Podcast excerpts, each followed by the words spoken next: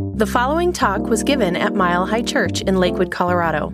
Please visit our website at milehighchurch.org. So wonderful to see everyone this morning. And an essential part of our science of mind and spirit philosophy is the teaching of a concept that we call first cause.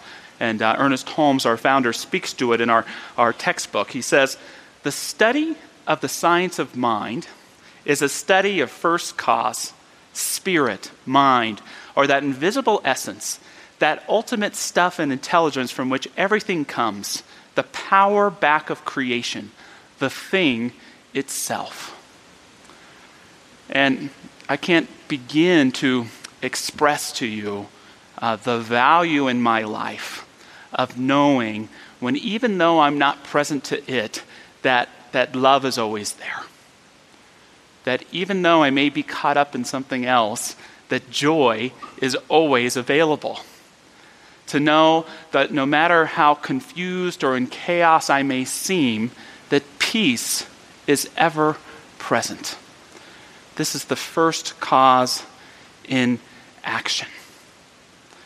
And it sounds like a slight change, but to me, there's a big difference between saying, I believe in a God that was the first cause of everything, and the statement that I believe that God is the first cause in everything, is the first cause in everything. Bertrand Russell was a famous philosopher of the last century, a brilliant man, an atheist, and he liked to create arguments from time to time against the existence of God. And one of the ones that is most popular, he, he calls it called the first cause argument. He said, if it's so that God is the first cause of the universe, and it's true that everything in life has a first cause, and it's true that God created the world, then therefore God would have to have a first cause too. Therefore, there is no God. Score one for Team Atheist. Give Richard Dawkins a high five, right? And there are lots of ways to uh, counteract that argument, but one of the ways that we would in Science of Mind is for us, God isn't just the first cause, but God is first cause. That time of creation, when God created the heavens and the earth, isn't just a time set in mystical memory, but it's an ever present reality that creation story is taking place in your life and my life right now. That word in the beginning that was with God and was God isn't just in some mythical past, but it's spoken in our very hearts today. We don't believe so much in a God that was, but in a God that is. An ever present first cause always available to us in our lives. Again, from Ernest Holmes, he says, There's a living spirit at the center of your being. The original author of all life is in and around you, not a God who was, but a God who is. This is the great secret you share with life. Life is wherever you are, it revolves around you even as it flows through you. Keep the doorway of your mind open feeling, thinking, communing with this life. Know that it fills you with light and power. This isn't just positive speaking goobly gook. It's, it's our belief that there's always that first cause present wherever you are. You know, another way that we explore the concept of first cause here is we, we like to get to the first cause of, of any situation or problem or way of thinking because we believe that's where, where healing can happen, where inspiration can happen.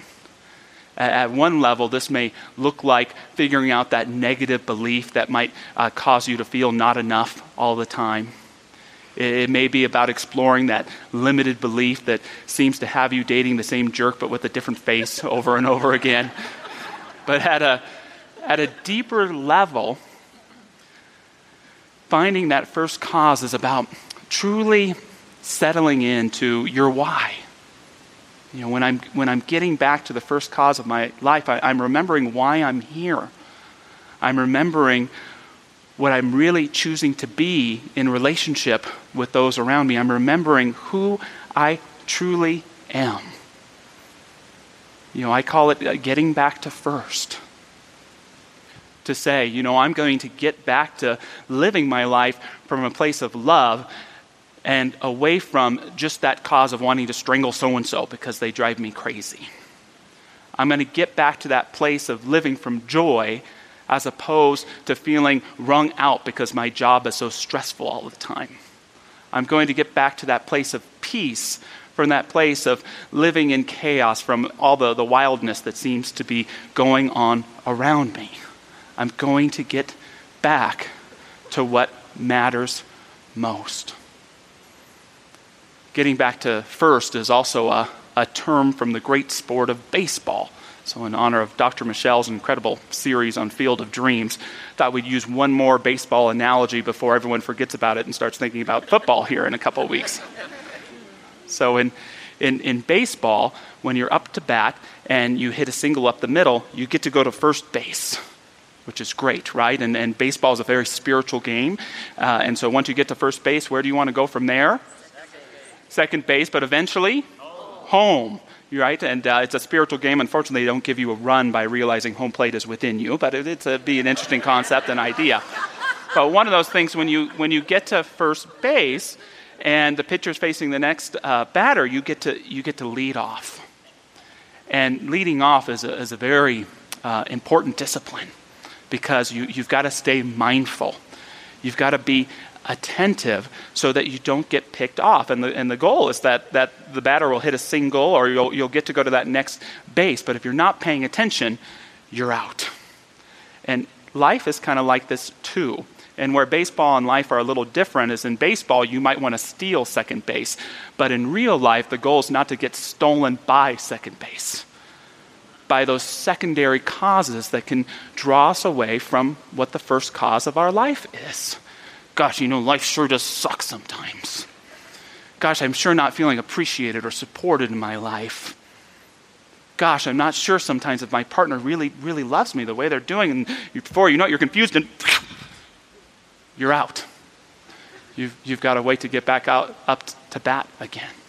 But the key to an effective and healthy spiritual practice is always remember to get back to first. You know, the truth is, is my partner and I love each other no matter what. The truth is, is yes, maybe I'm not feeling supported, but maybe it's time for me to be vulnerable and willing enough to ask for help. The truth is, yes, life is challenging sometimes, but to say that life sucks is the most ignorant thing any of us could ever say. To be blind to the consistent, constant miracle of life expressing the beauty of our connections, the truth that for all of this vast cosmos, you and I exist right here and right now. What a miracle. And you're back to first. It sounds like a contradiction, but what I've learned in my life is that the quickest way to move forward isn't to move ahead, but it's to remember where you started. For when we carry that first cause with us and live from it, there's no more creative action that we can be taking in our lives. What are some ways to get back to first? One, get back to first by remembering the truth. One of the things that gets me most picked off in my life is when I get caught up in a story. Usually it's some sort of drama, and then there are those, and, and it's kind of sad. There are those people who have those hard luck victim stories.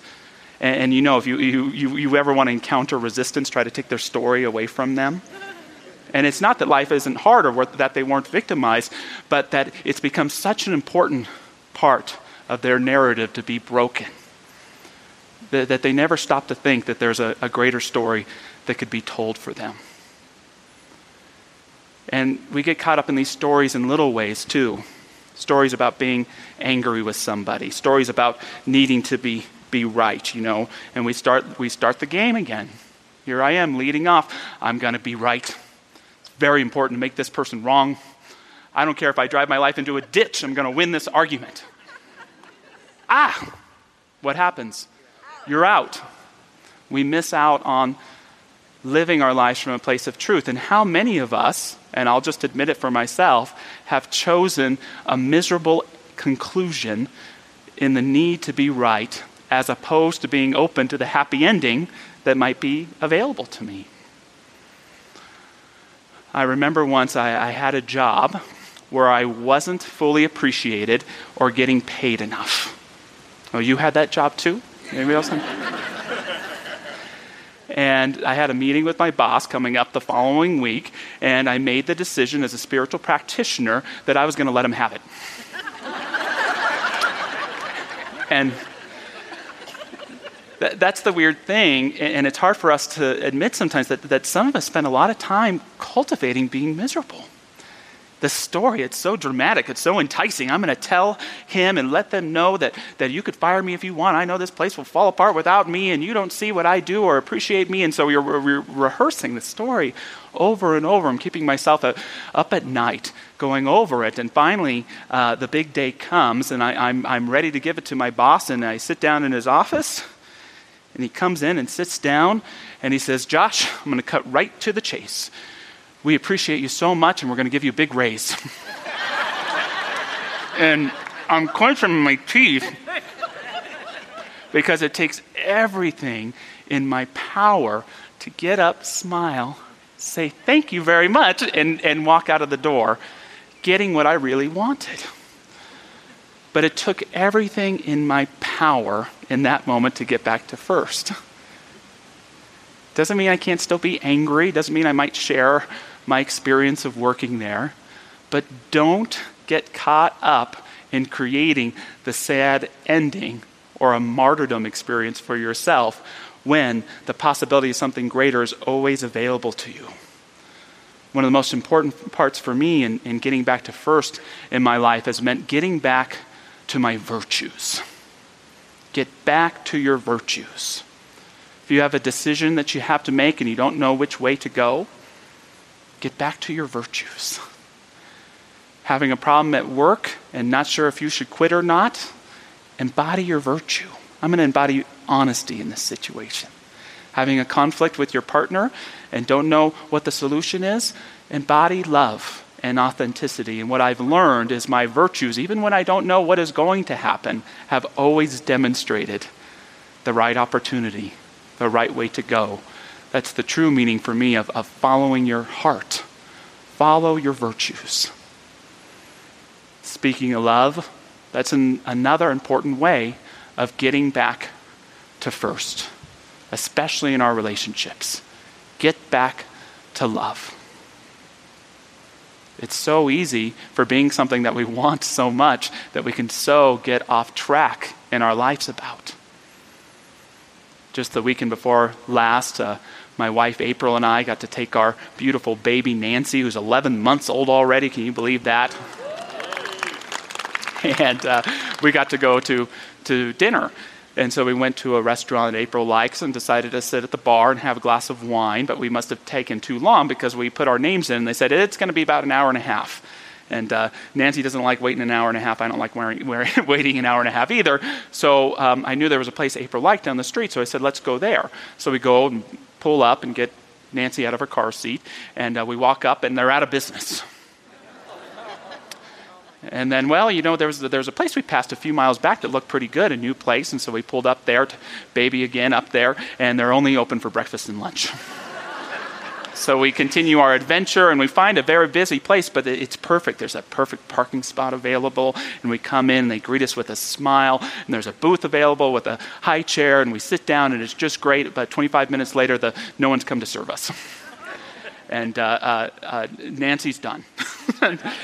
And so uh, we, have got to go. And so the, the baby's crying in the car. There's a hungry mom and dad. And you know, it's so easy when things don't be, seem to be going your way to get into that little bit of blame, to cultivate that little bit of distrust, to perhaps even get mad at God. And, and, and, and what happens all of a sudden? You're out.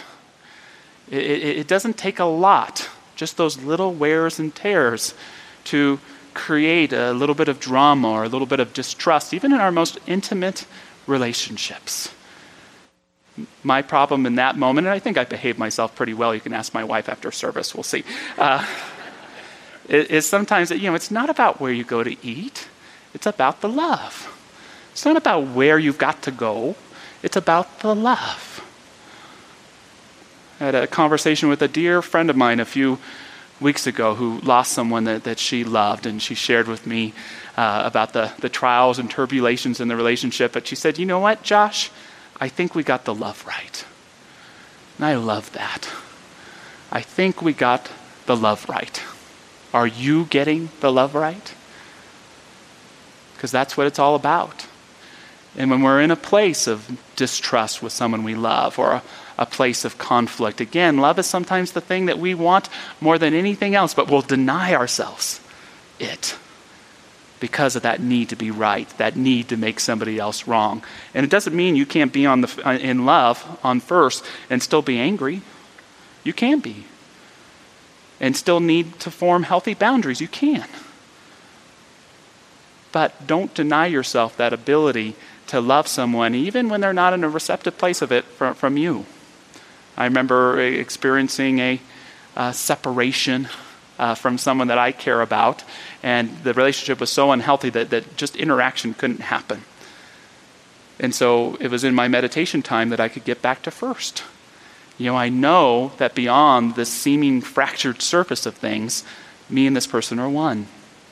I know that deep down, whatever conflict or disagreement or misbehaving we may be sharing with one another, the, the deep down truth is that we love one another. That's the first cause, and you can't get rid of it, no matter how hard you try. So that was the practice, just to surround this person in meditation time with love and peace. And I'm not saying it always works out this way, but eventually there was healing. First in my heart, and then in our experience. Getting back to first helps us do the healing work that we need to do in our hearts so that we can lead off and keep going home with greater confidence and greater clarity. So get back to truth, get back to love, and lastly, get back to first by getting back to God. Get back to God, your sacred center, your awareness of what the infinite is to you. God, you are the center of my life the circumference of my being, the beginningless and endless part of me. Getting back to God on a regular basis uh, means recognizing a, a divine contradiction, as I like to call it. The contradiction is God is always with me, but I am not always with God. God is always with me, but I am not always with God. God's kind of like first base. Can't have a baseball game without first base. It's always there. But I drift. I move away. And it's up to me to get back there. For me, there's nothing more important in my life to do that than a, than a daily spiritual practice. It's kind of like a dusting for the soul. I love how that wise sage George Carlin put it. He put, dusting is a good example of the futility of trying to put things right. As soon as you dust, the fact of your next dusting has already been established. Another great sage, Al Ghazali, a Sufi teacher, said, Your heart is a polished mirror. You must wipe it clean of the veil of dust that is gathered upon it, because it is destined to reflect the light of divine secrets when we take that little bit of time, and it only takes a little bit of time, folks. That's part of the divine contradiction as well. If you give a little bit of yourself to God, God has this way of giving all of herself to you. When we take that time to put away the to do lists, to let the conflicts wait for us, to simply be present in awareness the best we can of what is sacred and valuable and meaningful in our lives. There's no greater blessing for how we do that. I do that for prayer and meditation, but to be honest, there are so many activities that you can do. Anything that you can do in awareness of the sacred, in honor of yourself, in honor of, a, of an eternal sense of time, can be a, a spiritual practice. We've got a, a list for you. Here's some different things coming up here that you can do meditation, gardening, journaling, contemplative reading. Doesn't matter, Fifty Shades of Grey, Ernest Holmes, whatever it is that inspires you. Walking, gratitude, singing, running, yoga, prayer, music, visualizing, laughing, coffee, silence, forgiveness, more coffee. What else? What's your thing? I'm sorry? Bicycling? Yeah. Dancing? Swimming? Great, beautiful. See, we can start here and then go all the way around. We'll get everybody's answer and be out of here by one. Be great. and, and for me, that, that morning spiritual practice for me, I like to say not only is it the most important thing that I do each day, but for me, and this is from my heart, in, in some ways it's the only thing I do each day. Because what I do in that sacred time helps lay the foundation for everything else that happens that day. Every reaction, every response, every laughter, every tear comes from my ability to lay forth my awareness of what the first cause of my life is going to be that day.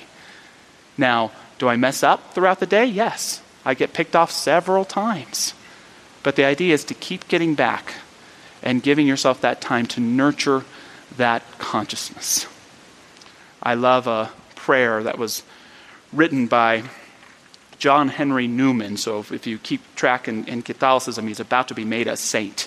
And he, he wrote a prayer that's recited daily uh, by the Missionaries of Charity, which is the sacred order started by Mother, or now Saint Teresa. And they recite the following words uh, every day Dear Lord, help me to spread your fragrance wherever I go. Flood my soul with your spirit and life. Penetrate and possess my whole being so utterly that all my life may only be a radiance of yours. Shine through me and be so in me that every soul I come in contact with may feel your presence in my soul. Let them look up and see no longer me, but only you, Lord. Stay with me, then I shall begin to shine as you do, so shine as to be a light to others. The light, O Lord, will be all from you. None of it will be mine. It will be you shining on others through me. Let me thus praise you in the way you love best, by shining on those around me. Let me preach you without preaching, not by words, but by example. But the catching force, the sympathetic influence of what I do, the evident fullness of the love my heart bears to you. With that consistent practice, you can too write amazing prayers uh, like this. But it, it's just about making it first. You can still go and watch Netflix. You can still and go and have a, a, a constructive argument with someone, but start in that place where the divine is in your life. Start and end every day where you began, in that heart of that which knows you are a beloved child of the Most High, a precious expression of the infinite. Get back to truth by remembering the greatest story that exists for your life get back to love by realizing that none of this other stuff is worth it in the end, and that love is all that matters. Get back to first by acknowledging that divine presence in your body, in your relationships, in all that you do. And when you do this, you open yourself up to experience its light, its grace, and its blessing multiplying again and again in glorious ways. Thank you for listening to the Mile High Church podcast. This podcast is made possible by the generous contributions from listeners like you. If you'd like to make a donation, text 720 230 1404 or visit us at milehighchurch.org.